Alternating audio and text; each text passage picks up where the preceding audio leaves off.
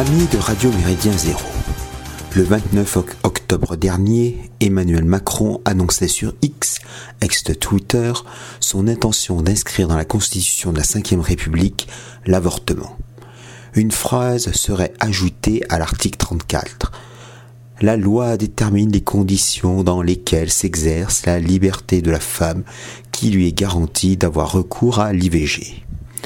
La révision serait adoptée en congrès réuni à Versailles par le vote qualifié des trois cinquièmes des députés et des sénateurs. Cette procédure parlementaire éviterait le risque de référendum que ne veut pas ce très grand démocrate. Le Monde du 31 octobre 2023 rapporte les propos d'un conseiller de l'Élysée pour qui une campagne référendaire accorderait une tribune totalement disproportionnée par rapport à ce qu'il les groupes hostiles à l'IVG représentent en réalité. Le choix du Congrès offrirait, au contraire, au système médiatique d'occupation mentale une mise sous pression maximale sur tout parlementaire réfractaire ou abstentionniste. Une fois encore, Macron se trompe. Il devrait observer ce qui se passe actuellement aux États-Unis. Dans les États dits conservateurs qui soumettent à leurs électeurs la question de l'avortement, ceux-ci répondent favorablement à son maintien et désavouent des républicains inféodés aux sectes évangéliques. Redoutable animal politique, Donald Trump a déjà compris cette désaffection. Il ne considère plus ce sujet sociétal comme une priorité dans sa campagne électorale de l'année prochaine. En Pologne, les nationaux conservateurs atlantistes du PIS viennent de perdre les élections législatives. Leur politique anti-IVG, bien trop restrictive, a favorisé la mobilisation de leurs opposants, à savoir les plus jeunes électeurs et les électrices. Jaroslav Kaczynski n'est pas Viktor Orban, plus fin et plus subtil. Ce projet de révision constitutionnelle court-circuite cependant un autre projet gouvernemental traitant de la fin de vie, du suicide assisté et de l'euthanasie. Le contraste en devient saisissant la Constitution, une nouvelle fois défigurée, comportera à la fois l'interdiction d'éliminer physiquement des ordures, tueurs d'enfants, assassins de personnes âgées, terroristes, trafiquants, vendeurs et usagers de drogue, etc., et l'approbation de la fin du fœtus. Quant à la loi sur l'euthanasie, elle autoriserait les médecins à abréger sous certaines conditions pour leur flou la vie de patients jugés incurables ou trop âgés. Les Pays-Bas et la Belgique montrent dès à présent d'inquiétantes dérives dans ce domaine.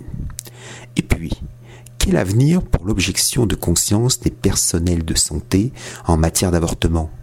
Son introduction dans la Constitution interdira-t-elle toute contestation? Y aura-t-il sous peu un délit de contestation de l'IVG Remarquons qu'on peut toujours réclamer le rétablissement de la peine capitale sans déclencher de poursuites judiciaires. En juin 2023, des militants anti-IVG à Lyon ont osé l'impensable. Ils ont collé des autocollants contre l'avortement sur les vélos en libre service de la métropole dirigée par les Verts. L'exécutif métropolitain a porté plainte pour dégradation. Mais les enquêteurs ont usé du délit d'entrave à l'IVG. Serait-ce un détournement de la loi? Serait-il possible d'étendre ce délit à d'autres actions hors de tout lieu de santé?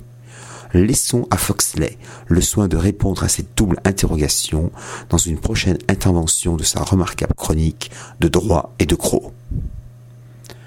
Remarquons en outre que ceux qui souhaitent l'abolition de cette objection de conscience étaient les mêmes à militer au temps du service national obligatoire en faveur de l'objection de conscience. Cette dernière serait-elle donc sécable ou malléable au gré des circonstances? Qu'on ne se méprenne pas. Votre serviteur, qui n'est pas monothéiste, ne considère pas la vie comme un absolu indépassable. La peine de mort est une nécessité fondamentale pour le bon ordre social. C'est la voûte qui soutient tout l'édifice pénal. Son abolition lamentable excite le crime et encourage l'amoindrissement progressif des peines dites incompressibles. Par exemple, la justice belge refuse de renvoyer en France Salah Abdeslam, le seul terroriste survivant des attentats du 13 novembre 2015, condamnés à la réclusion à perpétuité sans aucune réduction de peine. Les magistrats belges assimilent cette peine à une peine ou un traitement inhumain ou dégradant. On sait que les progressistes militent pour la suppression de la peine de sûreté de 22 ans qui violerait les droits de l'homme, de la femme et des l'époux. Ces officines grotesques s'élèvent contre contre la prison, sauf quand il s'agit d'enfermer historiens critiques et militants dissidents. Les plus hypocrites dans ces débats de société restent bien sûr les Verts. Ces soi-disant écologistes s'affichent en défenseurs véhéments du vivant. Ils défendent les cours d'eau, les écosystèmes, les paysages, la faune et la flore. Ils sont prêts à interdire la corrida dans le midi, les combats de coqs dans le nord et la chasse partout. ils manifestent devant les boucheries traditionnelles artisanales qui heurtent leur véganisme. Ces ardents chantres du vivant sont prêts à deux coups de fourchette de manger de la viande végétale industrielle. À quand donc des lions herbivores Ils sont enfin pro-choix. Ils s'opposent aux OGM avec raison, mais ils acceptent les OHCM, organismes humains chimiquement modifiés, dans le cadre d'une transition sexuelle. Frappés des mépégies conceptuels, ces défenseurs de la biodiversité se moquent de l'indispensable ethnodiversité et développent des réflexes manichéens pavloviens assis dans leur salon embourgeoisé en attendant l'arrivée d'un Uber ou d'un Deliveroo. Contrairement aux chrétiens, la fin de vie peut être anticipée à la suite de Pierre Drieux-La Rochelle, de Henri de Monterland, de Yukio Mishima et de Dominique Vénère. Ces quatre morts volontaires confortent une philosophie vitale de l'homme intégral.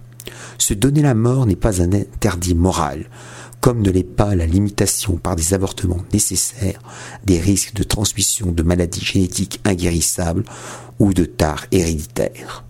On peut très bien imaginer qu'une société réorganisée, verticale et hiérarchisée instaure l'autorisation préalable de mariage et le permis de conception.